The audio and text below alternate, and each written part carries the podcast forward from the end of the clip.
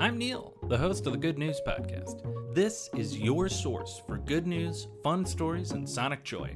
All of this goodness is coming to you from beautiful Chicago, Illinois. Today's good news is all about wildlife crossings, nature bridges, eco ducts, and other various ways people have developed to help animals cross busy roads. I will admit that that sounds pretty broad and pretty vague for a traditional good news podcast episode, but I feel like I've just been seeing more of these types of projects popping up, and I think they're really interesting. So I wanted to share a few that already exist and are succeeding, a few that are planned and could have a big impact, and a couple that are conceptual. So let's get into it. First off, there are a lot of great wildlife bridges in Europe, like the Netherlands and Belgium have great bridges that go over their roads there. Australia has a bunch that are super successful. Recently in the US, the Utah Department of Transportation and Utah State University built the Parley's Canyon Wildlife Overpass, and it has been an awesome success. It goes over six lanes over I 80 in Utah. And initially, the experts were very cautious. It was built in 2018, and they said it might take a little while for animals to start using it, but they've got great video showing all kinds of animals already using it moose, porcupines, deer, and bears. Most wildlife bridges are just for animals, but there are a few that are mixed use, like humans can walk over them too. One of these mixed use bridges is at San Antonio's Hardberger Park, and this one has just officially opened in the last few days. And almost immediately, opossums, rabbits, deer, and coyote all started using the Robert L.B. Tobin Land Bridge. This one is particularly interesting to me because food, water, and shelter are built into the design of the land bridge. To quote from this Texas Public Radio article, two water bubblers placed at the wildlife blinds provide a year round water source.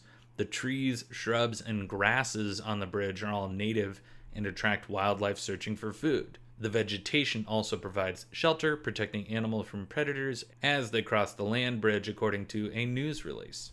Very exciting, and it looks like it's going to be extremely beautiful and plans are afoot for the world's longest wildlife bridge that would cross between Iowa and Illinois. Currently, a 55 year old concrete bridge is getting retired, and the idea of turning it into a wildlife bridge is now in active consideration by Iowa and Illinois departments of transportation it would be particularly beneficial for the American bison.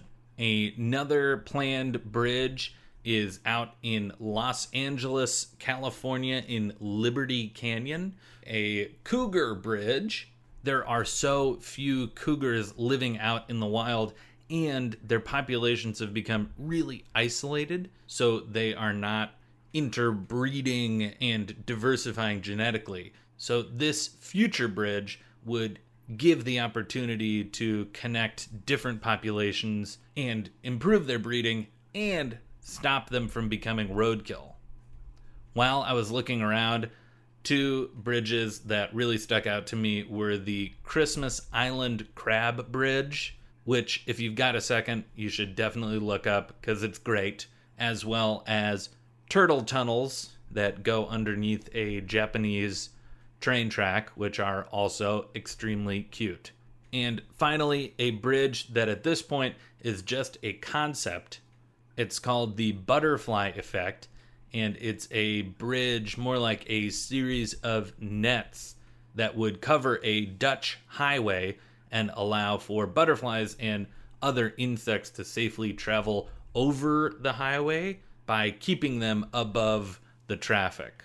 So, broadly speaking, today's good news is that there are people who are very actively trying to find ways for humans and animals to coexist, even though we've got these big, ugly highways all across our planet. There are plenty of people who are working to make sure that animals can get over them or under them. That's the good news I've got for you today. Enjoy the rest of your day.